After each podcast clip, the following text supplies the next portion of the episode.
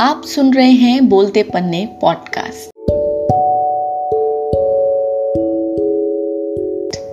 दक्षिण एशिया में दोबारा बढ़ते संक्रमण के बीच श्रीलंका बना नजीर।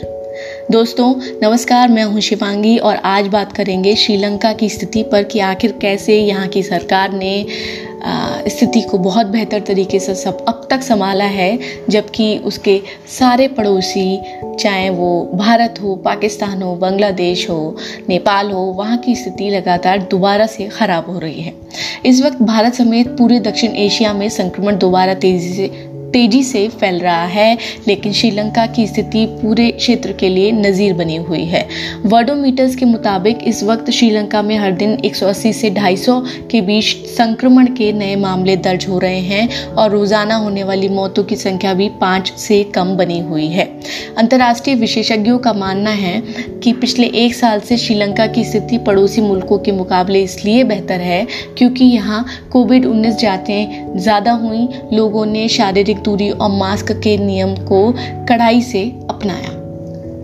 दूसरी लहर पर तेज़ी से काबू पाया। वर्डोमीटर्स के मुताबिक श्रीलंका में संक्रमण की दूसरी लहर 8 जनवरी से शुरू हुई और यहाँ 15 फरवरी आते आते रोज़ाना मामले 900 तक पहुँच गए, जो कि पहली लहर के मुकाबले ज़्यादा थे। इस चरम स्थिति के अगले ही दिन से संक्रमण बहुत तेज़ी से घटना शुरू हुआ और 10 दिन के अंदर ही यह घटकर 8 जनवरी से पूर्व की स्थिति में पहुँच गया। आवर वर्ल्ड इन डेटा के मुताबिक, दूसरी लहर में जहाँ भारत में प्रति 10 लाख आबादी पर सत्तानवे दशमलव एक सात मरीज़ कोरोना संक्रमित पाए जा रहे हैं, वहीं श्रीलंका में 10 लाख आबादी पर पॉजिटिव पाए जाने वाले मरीजों की संख्या मात्र इकतीस दशमलव तीन एक है। ध्यान रहे कि दोनों मुल्कों की आबादी में बहुत बड़ा अंतर है, इसलिए प्रति 10 लाख आबादी में संक्रमण के पुष्ट केसों को सबसे प्रमाणिक माना जाता है। पड़ोसी मुल्कों के मुकाबले बेहद कम मौतें। देश में अब तक, यानी श्रीलंका में अब तक, कुल पाँच सौ नौ अट्ठानबे पाँच सौ अट्ठानवे मौतों, मरीजों की मौत हुई है, जो कि किसी भी दूसरे दक्षिण एशियाई देश के मुकाबले बेहद संतोषजनक स्थिति है। दूसरी लहर में 17 फरवरी को यहाँ सात मरीजों की मौत हुई, जो कि श्रीलंका में कोरोना संक्रमण से एक दिन के भीतर हुई। अब तक की सर्वाधिक मौत है, जबकि हम जानते हैं कि भारत में एक दिन के अंदर 900 से ज़्यादा मरीज़ मरीजों मरीजों की मौत हो रही है। वहीं ब्राज़ील में इस समय चार हज़ार से ज़्यादा लोगों की मौत हो रही है।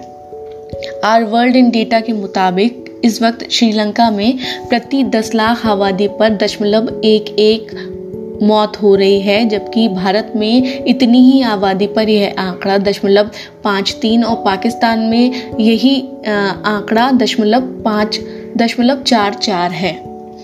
टीकाकरण में पीछे होने पर भी सुरक्षित।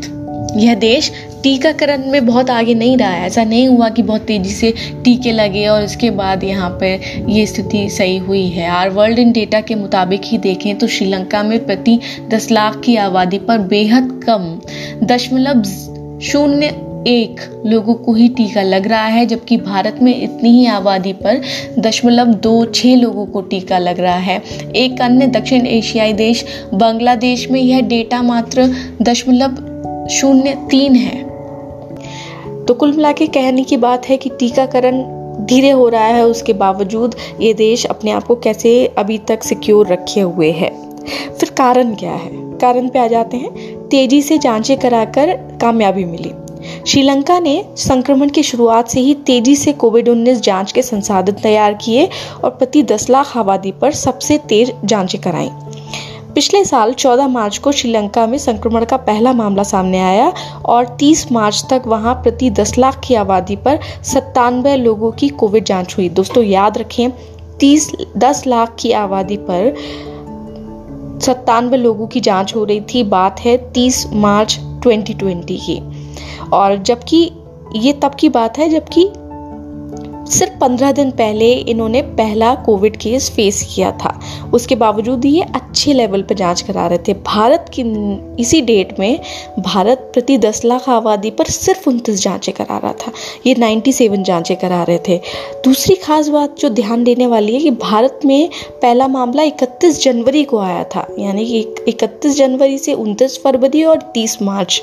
दो महीने के बाद भी भारत की स्थिति श्रीलंका से खराब थी। जांचों के मामले में और पाकिस्तान भी इंडिया से बेहतर था।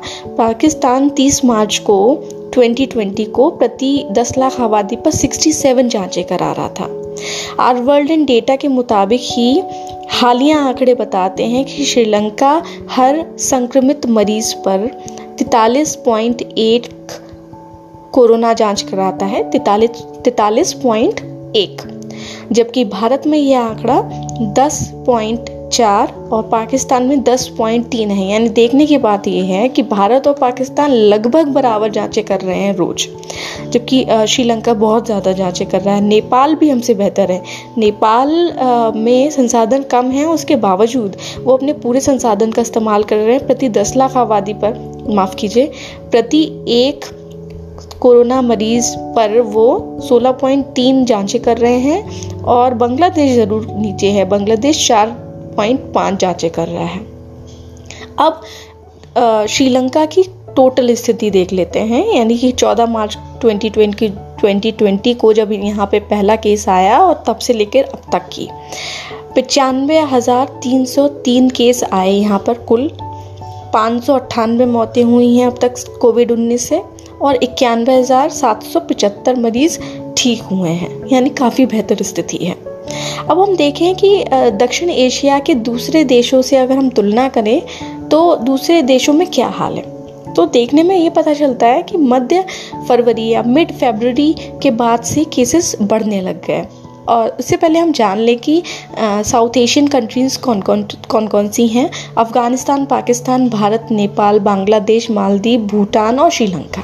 श्रीलंका की बात तो हम कर ही रहे हैं। अफ़गानिस्तान की बात कर लेते हैं। अफ़गानिस्तान में एक मार्च के बाद से संक्रमण दोबारा बढ़ने लगा और रोज़ाना अब यहाँ सौ के करीब मामले आ रहे हैं, जो बहुत नीचे चले गए थे घट के। तो ये दूसरी लहर का संकेत है। पाकिस्तान में 16 फरवरी के बाद से रोज़ाना संक्रमण में तेज़ी आई और अब अब लगभग हर दिन 4000 से ज़्यादा केस आ रहे हैं। आप जानते हैं कि पाकिस्तान की आर्थिक स्थिति बहुत अच्छी नहीं है। भारत का जान लें, पंद्रह फरवरी के बाद से दूसरी लहर शुरू हुई और अब हर दिन डेढ़ लाख से ज़्यादा मामले आ रहे हैं, जो दुनिया में सर्वाधिक है। नेपाल सत्रह मार्च के बाद से यहाँ रोज़ाना संक्रमण में तेज़ी आई, जो सौ से बढ़ते बढ़ते अब तीन सौ के पार चला गया है। मतलब रोज़ाना संक्रमण जो है। बांग्लादेश के बारे में जान लें कि अभी यहाँ पर एक पार्शियल लॉकडाउन ख़त्म हुआ है। यहाँ सरकार एक हफ़्ते का लॉकडाउन लगा रही थी, लेकिन लोग अगेंस्ट में आ गए तो सरकार ने उसको कुछ डाइल्यूट किया। तो एक कह सकते हैं कि लॉकडाउन जैसे प्रतिबंध एक हफ़्ते तक लागू रहे। तो एक फरवरी के बाद से यहाँ पर दूसरी लहर जारी है, मालदीव।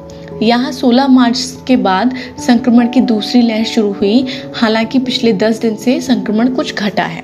अब भूटान भी जो है देश, यहाँ भी देखने लायक है कि इन्होंने भी कुछ नए उदाहरण पेश किए हैं। अगर हम साउथ एशियन कंट्रीज़ की बात करें। श्रीलंका के बाद संक्रमण में भूटान भूटान की स्थिति काफ़ी बेहतर है। इस दक्षिण एशियाई देश ने संक्रमण से निपटने के लिए रिकॉर्ड समय में अपने तिरानवे फ़ीसदी वयस्कों को टीका लगाया है। भूटान में टीकाकरण अभियान की शुरुआत के पहले दिन से लेकर अब तक टीकाकरण का ग्राफ हर दिन ऊपर की तरफ़ भी बढ़ रहा है और यह तेज़ी से टीका लगाने वाले इसराइल अमेरिका, बहरीन व अन्य देशों से भी आगे निकल चुका है और 16 दिन के अंदर ही उसने भूटान ने तिरानवे फ़ीसदी वयस्कों को टीका लगाया। तो ये है आज का रिसर्च इंजन पॉडकास्ट। हमें बताइए कि आपको कैसा लगा, आप कौन से विषयों पर हमसे जानकारी सुनना चाहते हैं। नमस्कार।